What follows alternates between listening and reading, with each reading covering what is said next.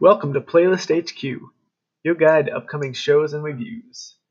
Today I am talking about Ray LaMontagne with openers Kacy and Clayton, who played at the Chicago Theater on October 25th, 2019.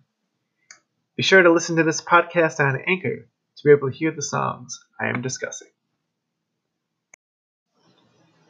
Ray LaMontagne takes the stage at the Chicago Theater with Carl Broemel, a guitarist from My Morning Jacket. They begin with Be Here Now. Ray's fantastic voice, along with their great guitar synergy, makes for a beautiful sound. Soon afterwards, they play Beg, Steal, or Borrow. This is one of his more upbeat songs. All the friends you knew in school, they used to be so cool. Now they just bore you. He doesn't say much between songs. He just allows the songs to speak for themselves. Very sparingly, Ray plays the harmonica during tonight's performance. It's absolutely heavenly when he does.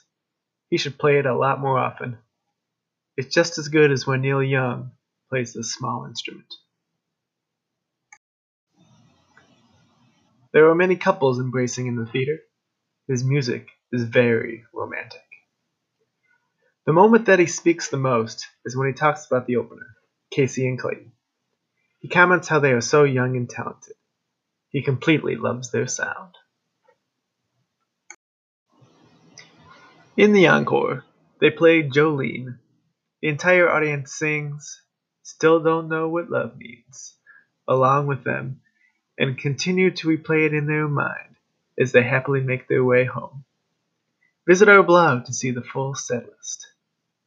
This has been Quinn Delaney with Playlist HQ.